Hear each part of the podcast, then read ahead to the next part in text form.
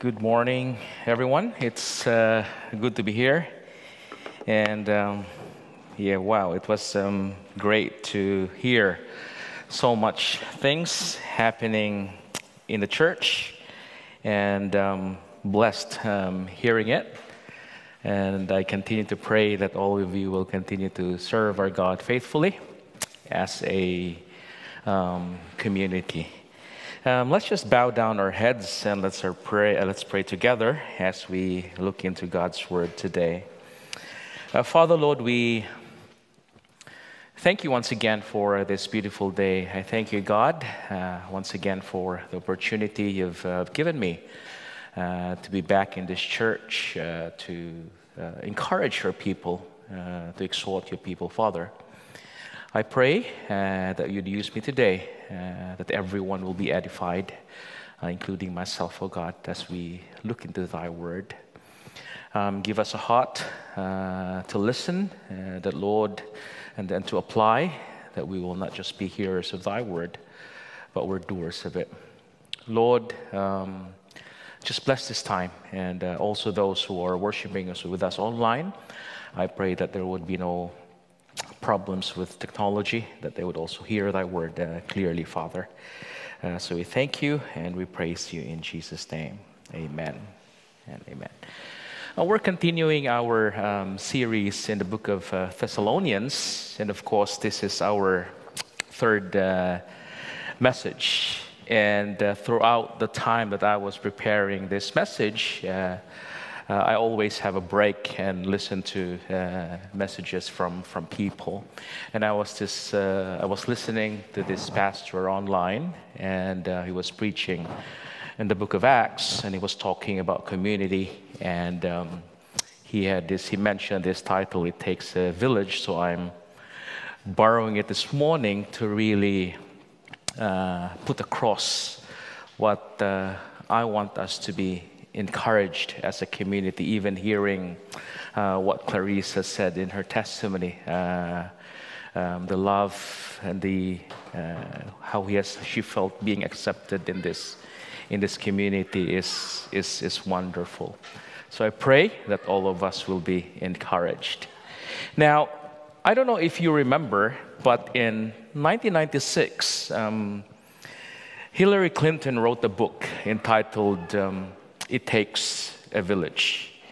And they say that this, this comes from an African proverb, although they, they say also that no one has been able to verify its, its origin. But the premise of the book is that it takes more than just the immediate family to raise a, to raise a child. Now, I, I look at the commentaries and uh, reviews of this book, and they say that some people say that the major flaw of this book, that from Clinton's perspective, the village was the federal government, and its main purpose was to, was to justify even the greater government to, to intervene more in the lives uh, of, of, of the families in the US. However, I do think that the overall premise that the people and groups outside the immediate family do have a great influence in raising our children, I would say it's certainly true in, in, in, in, in a, bigger, in a bigger way. But I would start by saying this today, church. Unfortunately, especially being here in Australia, living in a culture where people have become more and more isolated. That's what I've, I've noticed here in this, in this country. In my own opinion, in my own observation, in some ways, I would say that one of the worst inventions, so to speak, of all time is the garage doors, this, those electric garage doors, that has made it possible for people to just go out, go to their office, open the garage door, automatically go to their house, and never see anyone. And coming here, it was like, wow, this is not how I grew up back home. We interact with, with people, but here, no. It has made that invention has made it possible for people to live and re-enter their homes without even even interact with, with, with neighbors. Though there are some neighbors who would, who would say hi and hello, but but that's it. But, church, I don't know if you would agree with me, but as the church has not been immune to those trends. We now have a whole generation who claim to be Christians, who also claim that they can live as a Christian without even being an integral part of a local church. And that's what I want us to see today. We'll see this morning that this, this idea flies in the face of what the Bible teaches and is completely contrary to the life of the disciples in the first century. Now, I don't know if you would agree with me again, but that the, the COVID pandemic that has passed a couple of years has hastened this trend. In fact, based on surveys, they say that there are a lot of Christians who have gotten pretty comfortable watching church in their pajamas, in the comfort of their homes. And many say that they, uh, many say that they, they probably won't return to church building even when, when was the pandemic? When, when did it end? Like, now it's okay already. It was like three, four, three years already has, has passed. Now, I'm grateful for technology that has made it possible for many of people to continue to be part of their church family over the, the, the, many years, especially when pandemic was, was, really, was really on. I'm grateful for technology, but I do worry that at some point that will become the norm for many people. Right? I don't know in this church with all the leadership you've seen probably a lot of people have still not been, been back in been back in in the church. That has been the norm for many already. And that's a shame. Because as we're going to discover today, where I want us to understand God's message for us is that there is a sense in which it does takes a village to raise a Christian, to raise a disciple of Jesus. So if you want to become mature disciples, we need to be active participants in the community that you belong. In the community that Clarice has mentioned, this community that you have here in CCMA. You see, church, as I've said this morning, is the third message from our current series in the book of Thessalonians. In this series, Jeffrey has mentioned, we're studying Paul's first letter to the church in Thessalonica, a church that he, has, he had founded only months before he wrote this letter. But in the letter, he is giving them some practical advice about how to live as they waited for the Lord's return. Jesus, Jesus' return. And I would say that that advice that Paul has given to the church in Thessalonica is relevant for us as we continue to do the same thing. Now, sometimes I think some people probably view Paul as being kind of cold and feeling, but the passage that we're seeing today, this morning, is a window to his heart right? This this this this passage in thessalonians. In fact i was chatting with jeffrey before his message the last week. I said what we see in that chapter really was the pastor's heart we can see Paul's heart there, window into Paul's heart. And we're going to see that, in fact, Paul is loving, caring man who desires to pour his life into the lives of his fellow disciples. Now, let's turn to the text that we have this morning. Let, let me just read it again for you. It says here, but since uh, in ESV, but since we were torn away from you, brothers, for a short time in person, not in heart, we endeavored the more eagerly and with great desire to see you face to face, because we wanted to come to you, I, Paul, again and again. But Satan hindered us. For what is our hope or joy or crown of boasting before our Lord Jesus at his coming? Is it not you? For you are our glory and our joy. Therefore, we could bear it no longer. We were willing to be left behind at Athens alone, and we sent Timothy. our brother and God's co worker in the gospel of Christ, to establish and exhort you in your faith, that no one be moved by these afflictions. For you yourselves know that we are destined for this. For when we were with you, we kept telling you beforehand that we were to suffer affliction, just as it has come to pass, and just as you know. For this reason, when I could bear it no longer, I sent to learn about your faith for fear that somehow the tempter has tempted you and our labor would be would be in vain. Now let's stop let's stop there. Here's what I want us to develop this morning. It takes a village to develop a mature disciple of Jesus. It takes this community. For each and every one of you, for each and every one of us to become mature disciple of Jesus. But before we get into some specifics in this passage, I want to ask you to take a moment to scan through this passage and look at all the pronouns that you can see there. First, from Paul's perspective, you will see that he rarely uses I. He rarely uses I or, or me. Instead, most of the first person pronouns are we and us. Right? And sometimes I think we get the idea that Paul's ministry was carried out in, in isolation.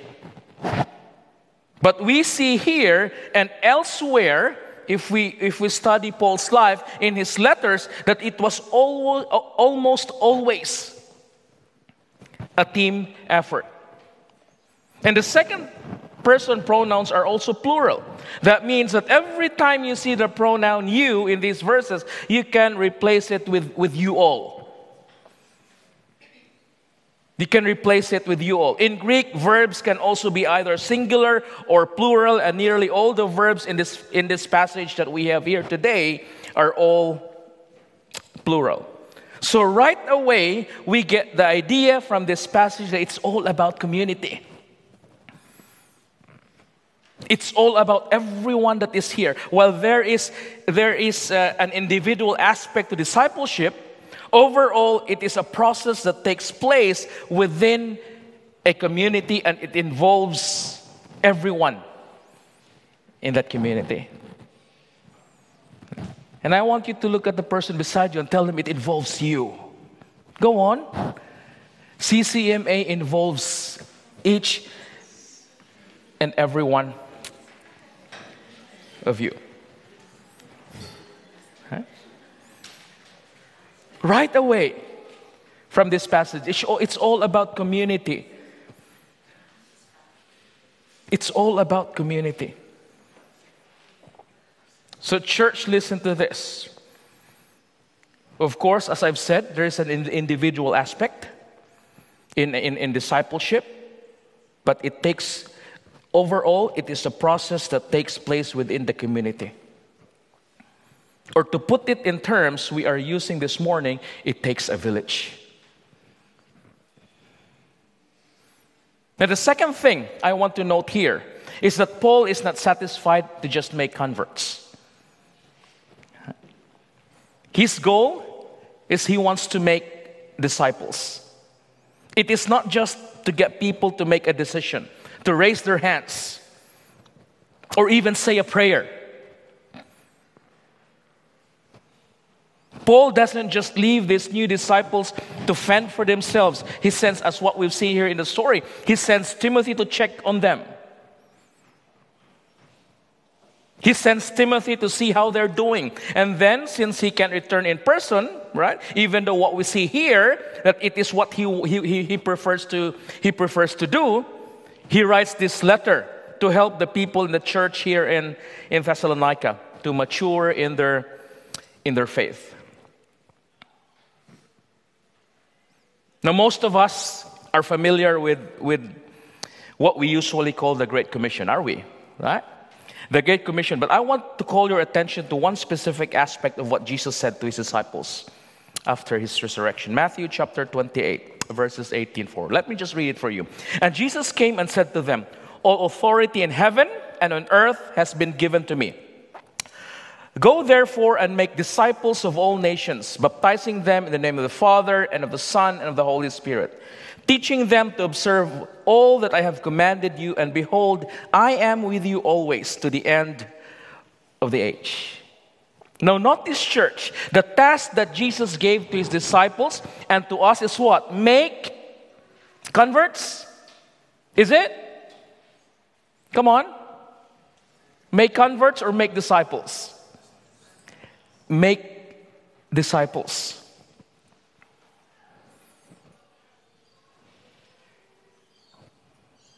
Not just make converts.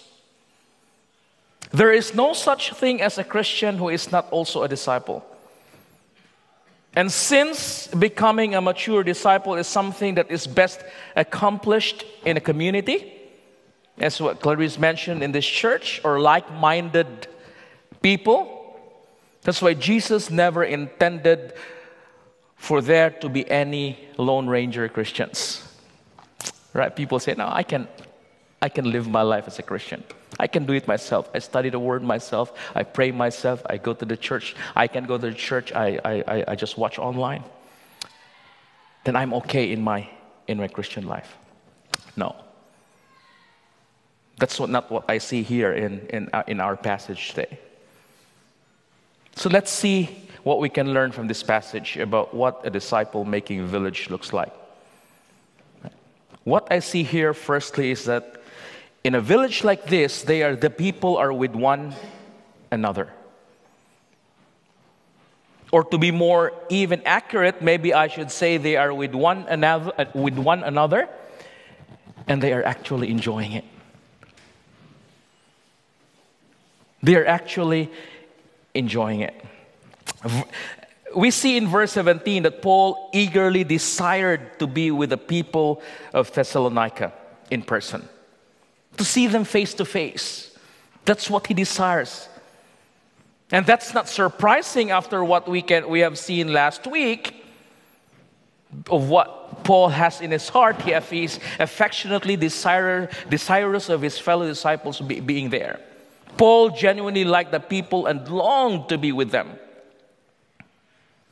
Unfortunately, as what we've seen in the text, Paul was prevented from being with these people in person right now. So, so he had to disciple them by other means. That's not altogether with what we have experienced as a church over the last couple of years when COVID, when COVID hit, right? If you remember, for a period of time, we were limited to only a handful of people being in, in, in this room every, every Sunday. We had to minister to each, this church had to, not all the churches have to minister to their, to their members and worshipers using technology. But I can tell you, during that time, I can tell you that Shukit and the elder and the deacons, even I myself, when I was still here as a pastor, we missed all of you being able to see you face to face. And I tell you, it's not easy to sing or to preach in an empty building. It's not. Ask the people who were leading worship. Ask Kenneth who was singing in our garage for everyone. Ask Cliff preaching on his room with, with, with a video on. It's not, it's not easy. But as I mentioned earlier, there's this, this, this part of me that is, that is concerned that there are some who have become so comfortable with just attending church online and that you'll continue to do that even though COVID already finished. When everyone is, is, is, is, is allowed to be in church already. Now, don't get me wrong. I'm grateful for technology that makes it possible for us to, do, to disciple people remotely. If you have work, if you're sick, if you're doing something, we're thankful for technology, but it's certainly not the ideal. So I would say for probably people watching online right now, if you haven't been ready, or have always been online, right? haven't been in, in church for in person yet,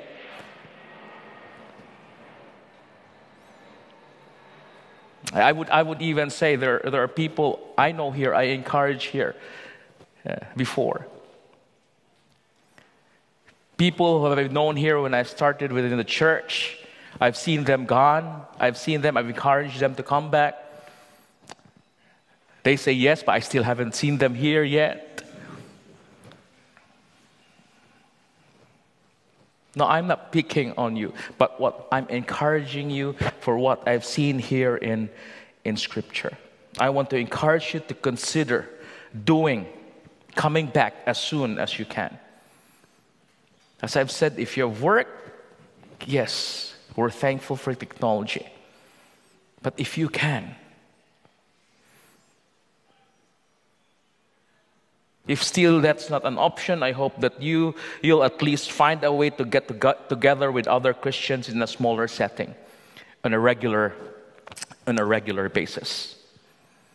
Because this church, what we've seen here, a disciple making village, the people are with one another. And secondly, they also persevere with one another. So both Paul and his companions, Timothy and Silas, and the people in the church in Thessalonica were facing opposition, as what we've seen here. They're facing persecution for their faith in Jesus. Paul claims that he had been hindered by Satan from returning to the city to visit the people there. But since it's not our main focus this morning, we don't have time to dig into the idea in depth. But I don't think that Paul is saying is trying to say that there is a demon behind every bush. He is merely pointing out that Satan would like nothing better than to keep each and every Christian from gathering. So he had influenced the Jews there in Thessalonica to run Paul out of town and to keep him from from returning. And when he sent Timothy back to minister in his place, that left Paul all alone for, for a while in Athens. And as someone, probably, I've, I've, I've heard a friend of mine who was pastoring at a, a, a church, right? He said that he, he experienced being alone. It was not easy. He had the same situation as Paul. Paul also mentions here that if the people there in Thessalonica were left in their own, it was much more likely that Satan would be able to tempt them and draw them away from God. Right? If they're alone, draw them away from God.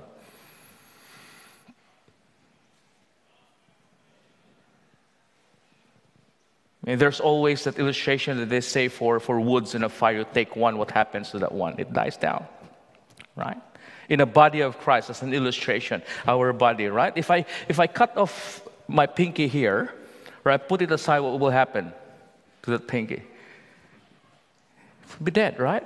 You don't believe me? Try it.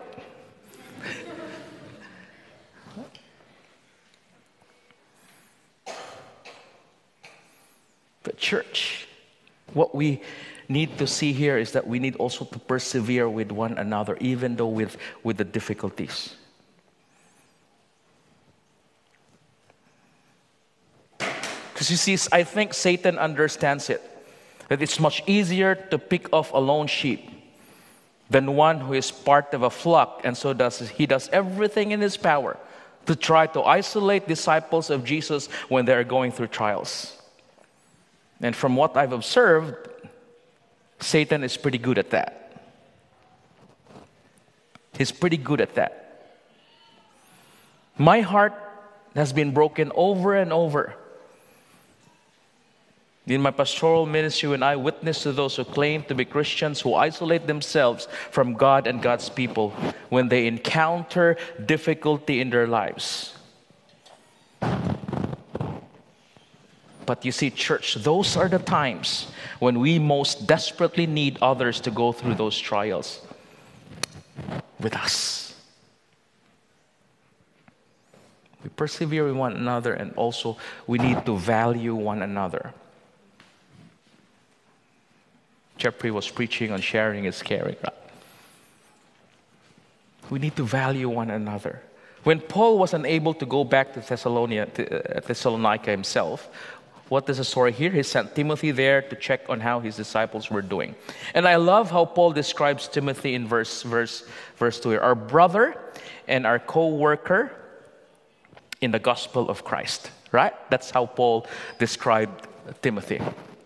Now, even though Timothy did not, have prob- did not probably have all the credentials that Paul had, but he was a valuable part of Paul's team. I mean, Paul could have said something, I'm unable to come to you right now. I'm sending Timothy here. Sorry, but he's the best I've got. I know that he's not like me. He hasn't been a Christian for a long time. He doesn't have a lot to offer, but I suppose he's better than not sending anyone else. Paul could probably say that. A lot of, a lot of those could probably be, be, be true, right? But Paul recognized that even though Timothy might not have had the same qualifications that he did, he was gifted by God and had a lot to offer to the people in Thessalonica. And this is a great reminder for each and every one of us here, for every disciple in the body of Christ. We all have different gifts and abilities. Some are more public than others.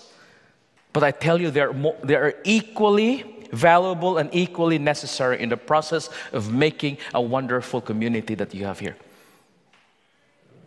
It's all important in, in, in making each and every one to become a mature disciple. And I'm pretty sure the leadership here, Elder Shukit here, would say, We need every single one of you to do your part and exercise your gifts here at CCMA, right, Elder Shukit?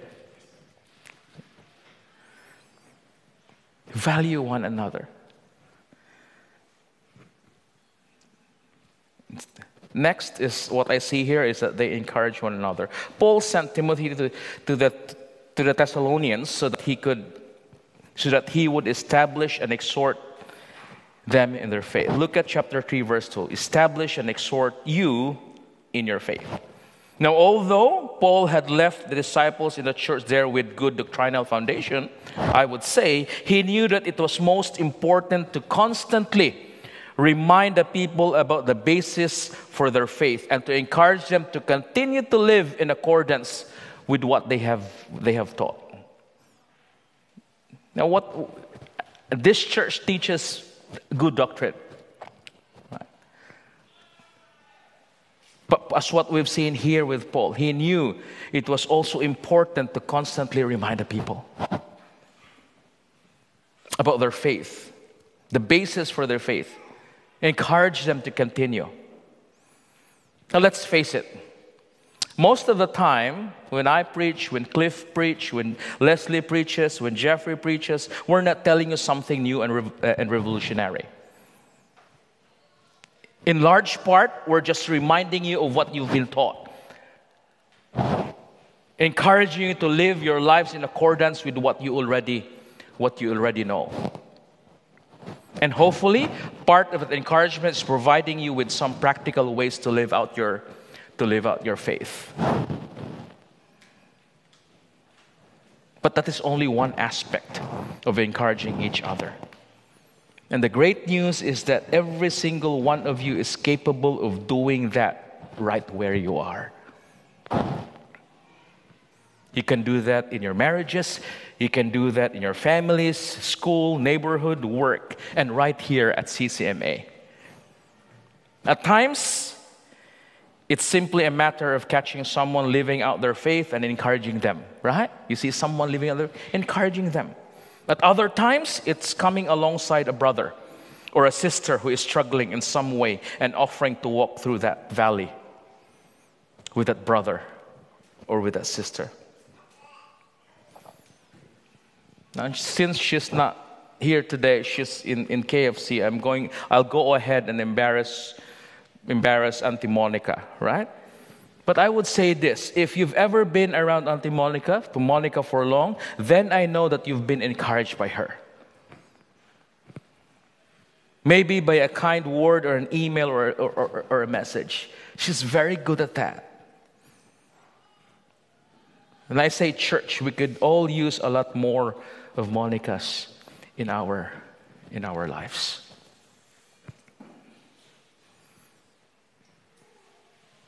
Nextly, quickly here. Rejoice with one another. Even though disciples in Thessalonica are struggling in some aspects of their faith, Paul makes a concerted effort to celebrate the things that they are doing right. Correct? It's mentioned there. They were uh, the, the, things that they've been doing right. We saw that at the beginning of his letter when he gave thanks for their influence, for the gospel in the entire region, and he does it again here.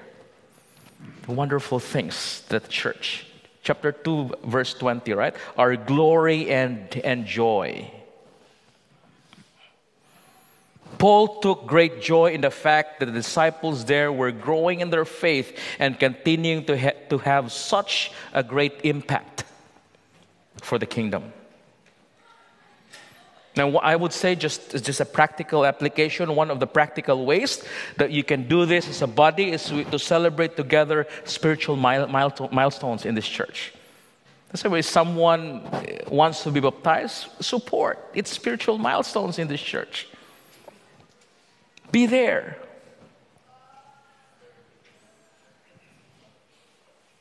See, church, I hope that it's just very clear and simple, but it takes a village to, de- to develop a mature disciple of, of Jesus. And I would say the writer of Hebrews sum, sum up much of what we've talked about today in this familiar verse. Hebrews 10 24 and 25. It's very familiar verse, right? Let us consider how to stir up one another to love and good works, not neglecting to meet together as is the habit of some, but encouraging one another, and all the more as you see the day drawing near. And this verse points out the closer we get to the return of Jesus, the more crucial it is going to be for every disciple of Jesus to be part of a local church, to be part of the community. And this is a wonderful community that you have here. A community that is characterized by the things that we've, we've taught this morning. So as we face, as we continue to face increasing opposition and persecution, we're going to need each other. Not only to survive, but to thrive as a family, as a community. So I want to invite you to be active participant, participant in this community that you belong to.